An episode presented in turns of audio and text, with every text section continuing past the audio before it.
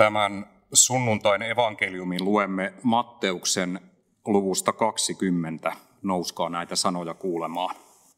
Jeesus sanoi, Taivasten valtakuntaa voi verrata isäntään, joka aamuvarhaisella lähti palkkaamaan työmiehiä viinitarhaansa.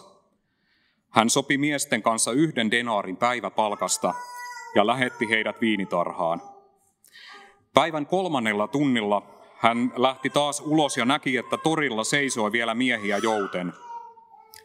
Menkää tekin viinitarhaan, hän sanoi heille. Minä maksan teille sen, mitä kuuluu maksaa. Miehet lähtivät. Kuudennen ja yhdeksännen tunnin aikaan isäntä lähti taas ulos ja teki samoin. Kun hän sitten meni ulos yhdennellätoista tunnilla, hän näki vieläkin muutamia joutilaita ja kysyi heiltä, miksi te seisotte täällä kaiken päivää toimettomina? Kukaan ei ole palkannut meitä, he vastasivat. Hän sanoi miehille, menkää tekin minun viinitarhaani.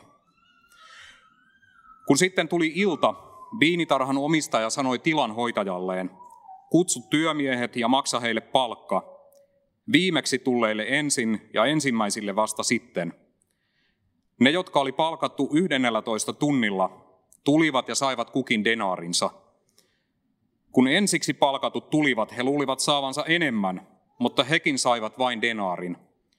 Silloin he nostivat metelin ja sanoivat isännälle, nämä viimeksi tulleet tekivät työtä yhden ainoan tunnin, ja silti sinä annat heille saman kuin meille, jotka olemme kantaneet päivän kuorman ja helteen. Mutta isäntä sanoi yhdelle miehistä, ystäväni, enhän minä tee sinulle vääryyttä, emmekö me sopineet denaarista – Ota omasi ja mene. Minä tahdon maksaa tälle viimeksi tulleelle saman kuin sinulle, ja kai minä saan omallani tehdä mitä haluan. Katsotko sinä karsaasti sitä, että minä olen hyvä? Näin viimeiset tulevat ensimmäisiksi ja ensimmäiset viimeisiksi.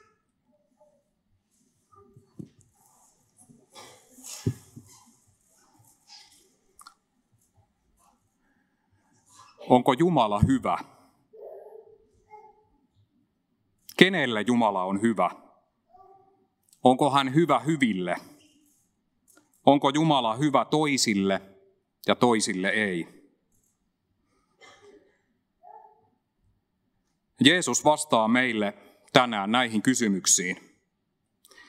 Kuulimme vertauksen, jolla Jeesus opettaa, millainen Jumala on ja millainen on hänen valtakuntansa – Taivasten valtakuntaa voi verrata isäntään, joka lähti palkkaamaan työmiehiä viinitarhaansa.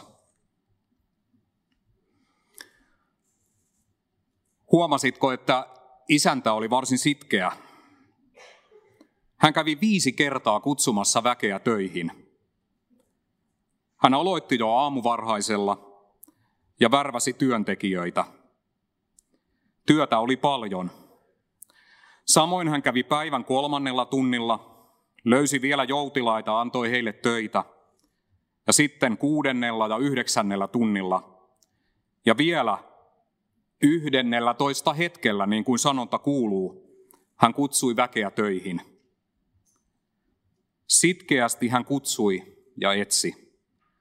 Ja näin hän keräsi paljon väkeä viinitarhaansa.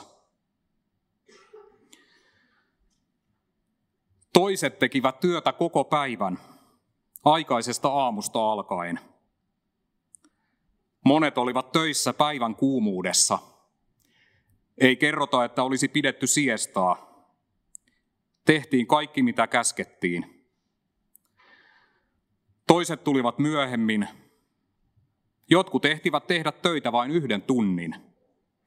Ja sitten päivän päätteeksi oli palkanmaksun aika.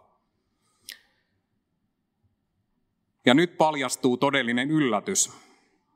Vertauksen isäntä antaa jo viitteen siitä, että jotain yllättävää on tulossa, kun hän sanoo tilan hoitajalleen, kutsut työmiehet ja maksa heille palkka, viimeksi tulleille ensin ja ensimmäisille vasta sitten. Eikö kuulosta vähän epäreilulta? Kai nyt pitäisi ensiksi palkkaa maksaa, maksaa palkkaa niille, jotka ovat kaikkein pisimpään olleet hommissa – mutta sitten tulee se varsinainen jytky. sama palkka kaikille. Yksi denaari, eli tavallinen yhden päivän palkka työmiehelle. Toiset olivat töissä 12 tuntia, toiset vain yhden tunnin. Ja silti kaikille sama palkka. Eikö ole vähän törkeää? Kuinka työnantaja voi toimia näin? Oikeudenmukaisuuden vaatimus on meissä syvällä. Jos oikeus ei mielestämme toteudu, silloin pitää älähtää ja nousta vastarintaan. Niinhän tässä vertauksessakin kerrotaan, että toiset nostivat metelin. Kaikki pitää ansaita. Hyvä palkka, pitkät lomat, vaikutusvalta ja asema. Ei täällä armosta mitään anneta. Mutta vaikka me ihmiset ajattelemme näin, Jumalan valtakunnassa on toisin. Ja tässä on tämä vertauksen ydin. Ystäväni, enhän minä tee sinulle vääryyttä. Emmekö me sopineet denaarista? Tahdon maksaa tälle viimeksi tulleelle saman kuin sinulle, ja kai minä saan omallani tehdä mitä haluan. Katsotko sinä karsaasti sitä, että minä olen hyvä? Jumala on hyvä. Hän on absoluuttisen hyvä. Hän ei ole hyvä vain hyville. Hän on hyvä ja oikeudenmukainen kaikille. Raamattu kertoo, että Jumala antaa aurinkonsa nousta niin hyville kuin pahoille. Koko ajan, joka hetki, koko tämä luomakunta ja kaikki me elämme kaikkivaltia Jumalan hyvyydestä ja uutta luovasta voimasta. Mutta Jumalan hyvyys on vieläkin suurempaa. Jumala on armollinen. Hän on hyvä pahoille. Hän on hyvä niille, jotka eivät ansaitse hyvyyttä. Hän on hyvä syntisille. Jumala rakastaa niitä, jotka vihaavat häntä. Hän armahtaa niitä, jotka tuhoutuisivat ilman hänen armoaan. Herran armoa on se, että vielä elämme. Hänen laupeutensa ei lopu koskaan. Joka aamu Herran armo on uusi. Suuri on hänen uskollisuutensa. Näin meille vakuutetaan valitusvirsissä. Herran armoa on se, että vielä elämme. Jeesus kysyy nyt meiltä tänään, niin kuin viinitarhan isäntä, katsotko sinä karsaasti sitä, että minä olen hyvä? Särähtääkö tässä jokin sinun korvaasi? Oletko ajatellut kelpaavasi Jumalalle siksi, että olet ehkä pitkään ollut hänen valtakunnassaan? Olet nähnyt paljon vaivaa, tehnyt mitä käsketään. Mutta et sinä sillä perusteella kelpaa Jumalalle. Et ole parempi kuin ne, jotka viimeisellä hetkellä kääntyvät ja pelastuvat. Jumalan valtakunnassa kaikki on armoa kaikille. Et hän unohda sitä. Juutalaiset katsoivat olevansa Jumalan valittua kansaa, ja heillä oli suuri kiusaus pitää itseään muita kansoja parempina. Ja siksi Jeesus kertoi tämän vertauksen sellaisille, jotka ajattelivat olevansa muita parempia, ensimmäisiä. Juuri siksi tämä vertaus päättyy tällaiseen selittävään ja tyhjentävään lauseeseen – näin viimeiset tulevat ensimmäisiksi ja ensimmäiset viimeisiksi. Jeesus todella opetti näin. Hänessä Jumalan valtakunta on tullut ja armo on tullut kaikille. Jeesus opetti ja kertoi monta vertausta, joissa on sama kärki. Muistelepa vaikka kertomusta tuhlaaja pojasta ja hänen veljestään – Eikö tässä vertauksessa viinitarhan työmiehistä ja kaikille saman palkan maksamisesta kuulu ihan sama viesti? Luen Luukkaan 15. Silloin vanhempi veli suuttui eikä halunnut mennä sisään. Isä tuli ulos ja suostutteli häntä, mutta hän vastasi, kaikki nämä vuodet minä olen raatanut sinun hyväksesi, enkä ole kertaakaan jättänyt käskyäsi täyttämättä. Silti et ole koskaan antanut minulle edes vuohi pahaista juhliakseni ystävieni kanssa. Mutta kun tämä sinun poikasi tulee, tämä joka on hävittänyt omaisuutesi porttojen parissa, sinä teurastat hänelle syöttövasikan. Isä vastasi hänelle, poikani, sinä olet aina minun luonani ja kaikki mikä on minun on sinun. Olihan nyt täysi syy iloita ja riemuita. Sinun veljesi oli kuollut, mutta heräsi eloon. Hän oli kadoksissa, mutta on nyt löytynyt. Tunnistatko itsessäsi tämän tuhlaajapojan veljen asenteen? Tunnetko olevasi se viinitarhan työntekijä, joka on raatanut ja nähnyt vaivaa pitkään? Kestänyt pitkän päivän vaivat ja helteen. Eikö Jumala edes vähän katsoisi sitä ja arvostaisi kaikkia vaivan näköäsi? Katsotko sinä karsaasti sitä, että Jumala armahtaa niitä, jotka ovat vähät välittäneet hänen käskyistään ja käätäneet hänelle selkänsä? Saako Jumala siis olla syntisille hyvä ja armollinen ihan oikeasti?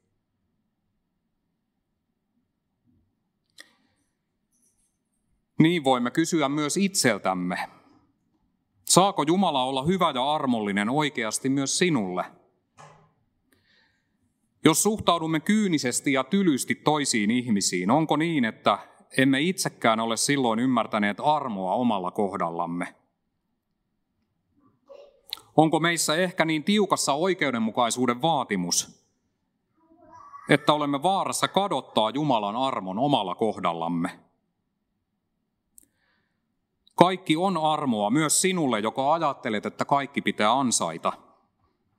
Niin, Jumalan valtakunnassa kaikki on jo ansaittu. Jumalan valtakuntaan päästään ja siellä pysytään vain toisen ansioilla – Armo on ansaittua armoa, jonka Jeesus on ansainnut. Eikä Jumalan valtakunnassa muita olekaan kuin syntisiä. Ja siksi Jumalan armon löytävät ne, jotka sitä tarvitsevat. Jumalan hyvyyttä ei katso karsaasti se, joka elää vain Jumalan hyvyydestä. Apostoli Paavali opettaa meille Jumalan armosta muun muassa näin. Roomalaiskirja luvusta yhdeksän. Minä armahdan kenet tahdon ja osoitan laupeutta kenelle tahdon. Ratkaisevaa ei siis ole, mitä ihminen tahtoo tai ehtii, vaan se, että Jumala armahtaa. Ja vielä Efesolaiskirjeen luvusta kaksi, Jumalan laupeus on kuitenkin niin runsas ja hän rakasti meitä niin suuresti, että hän teki meidät rikkomustemme tähden kuolleet eläviksi Kristuksen kanssa. Armosta teidät on pelastettu. Jumala herätti meidät yhdessä Kristuksen Jeesuksen kanssa ja antoi meillekin paikan taivaassa, osoittaakseen kaikille tuleville aikakausille, kuinka äärettömän runsas on hänen armonsa ja kuinka suuri hänen hyvyytensä, kun hän antoi meille Kristuksen Jeesuksen. Armosta Jumala on teidät pelastanut antamalla teille uskon. Pelastus ei ole lähtöisin teistä, vaan se on Jumalan lahja. Se ei perustu ihmisen tekoihin, jottei kukaan voisi ylpeillä. Mekin olemme Jumalan tekoa, luotuja Kristuksen Jeesuksen yhteyteen – toteuttamaan niitä hyviä tekoja, joita tekemään Jumala on meidät tarkoittanut. Kaikki on armoa.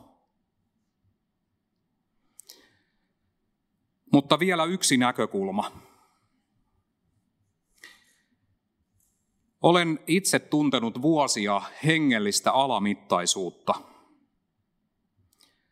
Armon todellisuus katoaa niin helposti näköpiiristä, jos alan vertailla itseäni toisiin kristittyihin, niihin ahkeriin viinitarhan työmiehiin. Ehkä sinäkin tiedät, mitä se on, kun alkaa tuntua siltä, että toiset ovat enemmän kuin minä.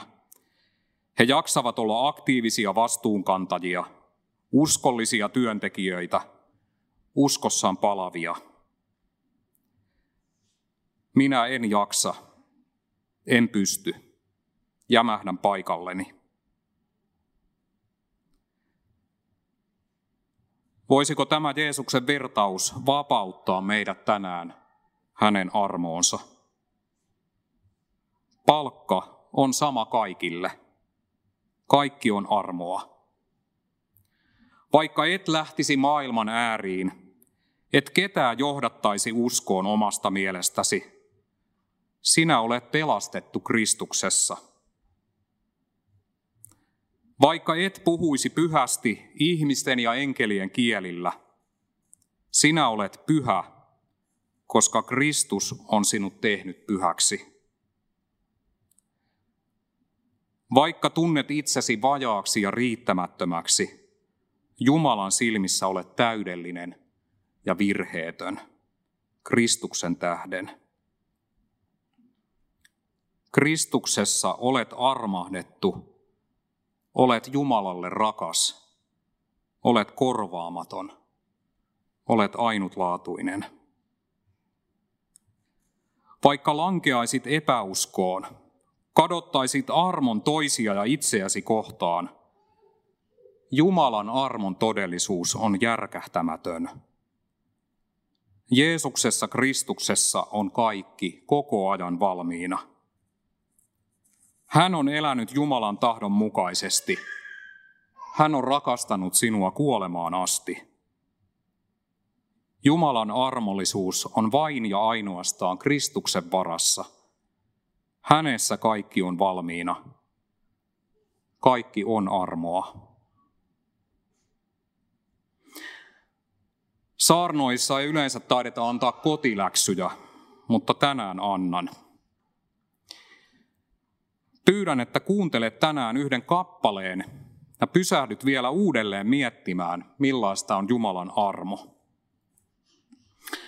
Jos seuraat tätä Jumalan palvelusta striiminä, voit katsoa tämän kappaleen vaikka musiikkivideona YouTubesta tämän striimauksen jälkeen – tai etsi kappale myöhemmin, vaikka illalla nukkumaan mennessä ja kuuntele se.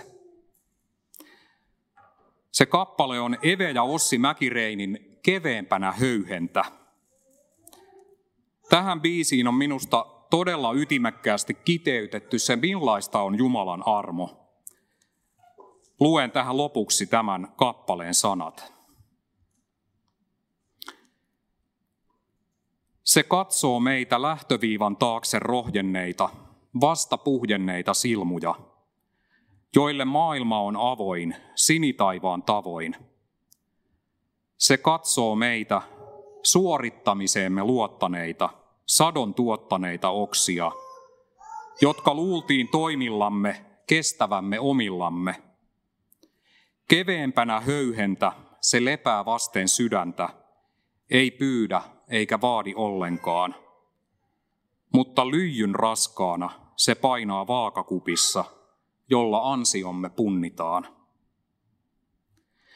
Se katsoo meitä saavutuksiimme niin pettyneitä, vettyneitä syksyn lehtiä, jotka tallatuiksi tuumme, joista ei ollut taisteluumme. Keveempänä höyhentä se lepää vasten sydäntä, ei pyydä eikä vaadi ollenkaan. Mutta lyijyn raskaana se painaa vaakakupissa, jolla ansiomme punnitaan. Se katsoo meitä umpikujan päähän päätyneitä, puuhun jäätyneitä marjoja, jotka lumen alle jäämme, täyttämättä tehtäväämme. Keveempänä höyhentä se lepää vasten sydäntä, ei pyydä eikä vaadi ollenkaan, mutta lyijyn raskaana se painaa vaakakupissa, jolla ansiomme punnitaan. Se haastaa meitä rikkaita, kun sitä ei voi ansaita, ja ilmaiseksi sitä tarjotaan. Mutta kultaharkkoina se painaa vaakakupissa, jolla ansiomme punnitaan. Jumalan armosta kiittäen nousemme tunnustamaan yhteisen kristillisen uskomme. Minä uskon Jumalaan, Isään kaikkivaltiaaseen, taivaan ja maan luojaan, ja Jeesukseen Kristukseen, Jumalan ainoaan poikaan, meidän Herraamme, joka sikisi pyhästä hengestä, syntyi neitsyt Marjasta, kärsi Pontius Pilatuksen aikana, ristiin naulittiin, kuoli ja haudattiin, astui alas tuonelaan, nousi kolmantena päivänä kuolleista, astui ylös taivaisiin, istuu Jumalan, Isän kaikkivaltiaan oikealla puolella ja on sieltä tuleva tuomitsemaan eläviä ja kuolleita. Ja pyhään henkeen, pyhän yhteisen seurakunnan, pyhäin yhteyden, syntien anteeksi antamisen, ruumiin ylösnousemisen ja iankaikkisen elämän.